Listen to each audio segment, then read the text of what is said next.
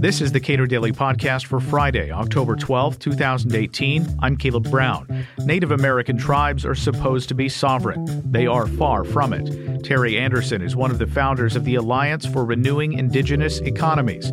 We spoke about the price that Native Americans pay for the false promise of sovereignty on tribal lands.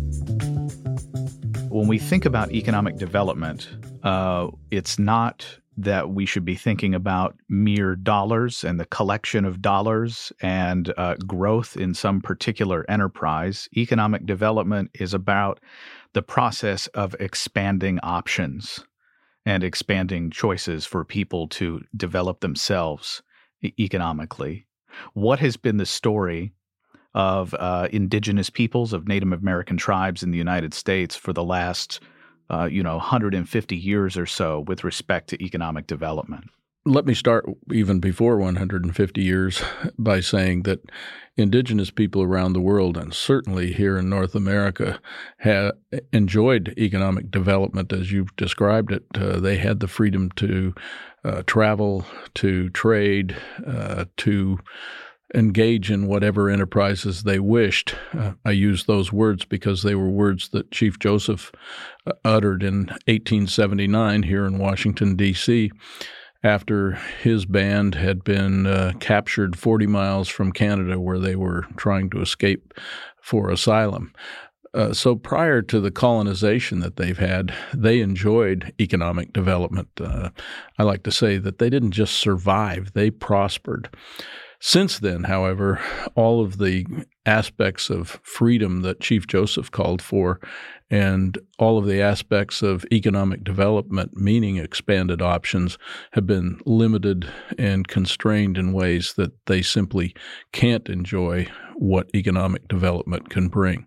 That said, there are some tribes that are exceptions more more recently, but by and large, they've been locked into colonial bondage that gives them few choices over their resources and hence few choices over their lives and means that they have no economic development.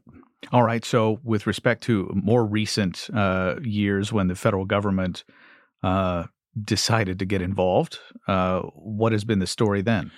When the federal government got involved, which really goes almost back to the beginning of the founding fathers.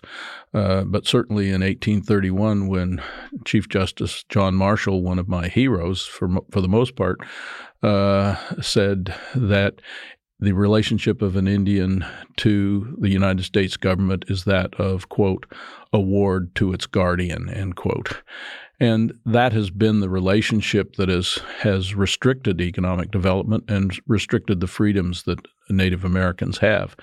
All of their resources are held in trust or I'm taking to calling it mistrust, by the federal government, meaning that they don't own the resources and they can't make decisions over how to use them. That's everything from coal to oil to the surface land. And so you go to a reservation uh, such as, say, the Crow Reservation near where I live in Montana, you can tell which pieces of land are held in trust because the those lands cannot be developed in any kind of meaningful way. They can't be used as collateral to make investment, and the result is there's little productivity.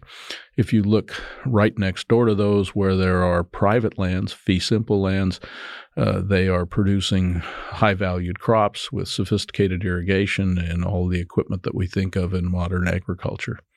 So it's fair to say uh, this. I mean, even if you're looking at this as a as an experiment in property rights, it's it should be pretty clear, at least at first blush, that uh, the kinds of investments that people might want to make hinge critically on whether or not they own the land. Absolutely. And uh, we had a wonderful discussion with Hernando de Soto, uh, the Peruvian economist who who wrote a, the book entitled "The Mystery of Capital" and has described resources of, indig- of indigenous people as uh, dead capital, and their resources are just that. They're dead capital. They, if you can't leverage those resources, if you can't uh, develop them and make decisions about those resources yourself, then they don't offer an opportunity for economic development of as we're thinking of it here. So, when we think of uh, Native American tribes and tribal lands, we are told that these are sovereign. And that doesn't seem to be in any meaningful way true.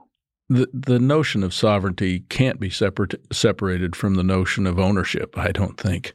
Uh, and so to say that an Indian nation is a sovereign nation uh, totally misrepresents uh, what opportunities uh, tribes and individuals and tribes have. Uh, to have sovereignty means to to have the freedom of choice, to have the freedom to to make decisions over the resources that are within your sovereign territory. Uh, that means you have to have jurisdiction. That means you have to have, as a tribe, some ability to be uh, self-reliant, uh, self-reliant in terms of of generating revenues, so that the kinds of things a tribe might want to do collectively can be done.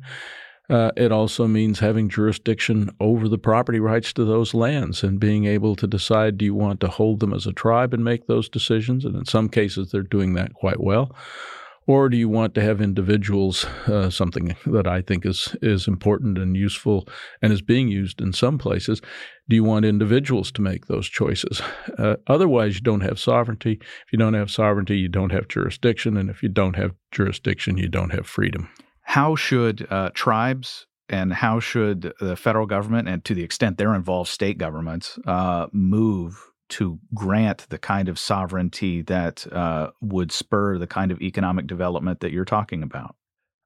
I think it's not so much a matter of federal and state governments granting. I think American Indian tribes are going to have to assert that they have those rights. Uh, they don't. They don't. They aren't something that can be, should be even handled handed down by some authority above them. That isn't to say that that they somehow are totally independent of the states in which they reside or the federal government in which they uh, in which they reside, but certainly it means they have to take they have to assert some of these powers themselves, and and some tribes have done that. Uh, there there's been legislation that has allowed tribes to assert they're taking control of their resources.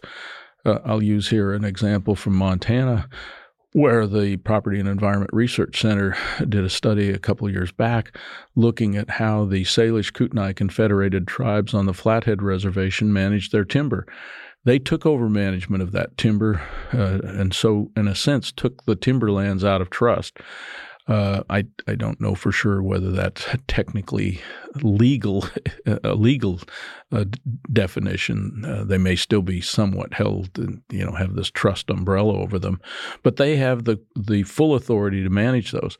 Their timber compared to the national forest next door are better managed if you measure the age distribution of trees, the species distribution of trees, and if you measure the economic out, outcomes. They make $2 plus for every dollar they spend on trees, while the federal government barely breaks even, and that's because it's a good forest next door. Uh, the White Mountain Apache and the Jicarilla Apache in Arizona have both taken control of their wildlife populations, and they manage those populations mostly for for large trophy bull elk. They sell those hunts for twenty thousand plus for a five day hunt. Uh, they employ their people as cooks, as guides, as trackers, and as a result, they're making money from that resource. And they told the state, in that case, get out, stay out. These are our elk. Uh, so it, it takes an assertion on the part of the tribe, but it also requires a, a at the federal level, especially a government that's willing to to uh, release this uh, stranglehold of trusteeship. And our our hope, my hope, is that uh, the current administration might be more amenable to this than others have been. That the Secretary of Interior, where most most of this power resides, uh, will have a, a at least a listening ear to some of the ideas of this alliance for renewing indigenous economies.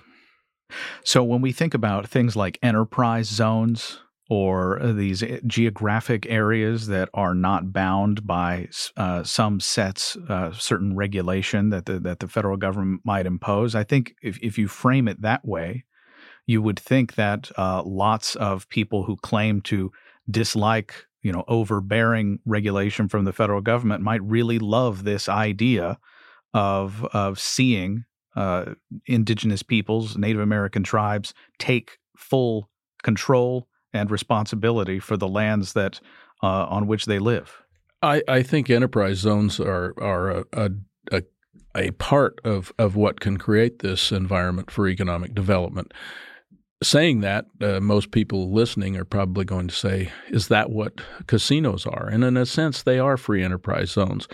They require that the tribe compact with the state, and that means negotiate with and come to agreement for where and how many casinos and slot machines they can have. Uh, those enterprise zones have worked quite well in areas with large populations. So you take the Pequot in in Connecticut, uh, they do pretty well. Uh, on the other hand, you get to remote locations off of the main flyways of interstate highways, especially, and uh, places in North Dakota and Wyoming and Montana are never going to get rich off of casinos. But that doesn't mean they can't have other kinds of free enterprise zones. Uh, the Crow tribe is exploring that possibility. We've met with uh, the chairman of that tribe, Chairman A.J. Not Afraid, how far we can make that go, or he can make that go. Again, I, I think it's, it takes the tribe and it takes their leaders to assert this. The problem, however, is to uh, come to the to, to some agreement uh, with states and the federal government as to just what zones there would be and what free enterprise means. And then, of course, tribes are going to have to, and this is this is the tough part, establish uh, themselves as as credible governments. And the tribes that have been most successful have have managed to understand what it means to contract with outsiders and honor those contracts. That's not something that's typical throughout Indian country, and it's part of the steep slope that uh, tribes that want to develop are going to have to climb.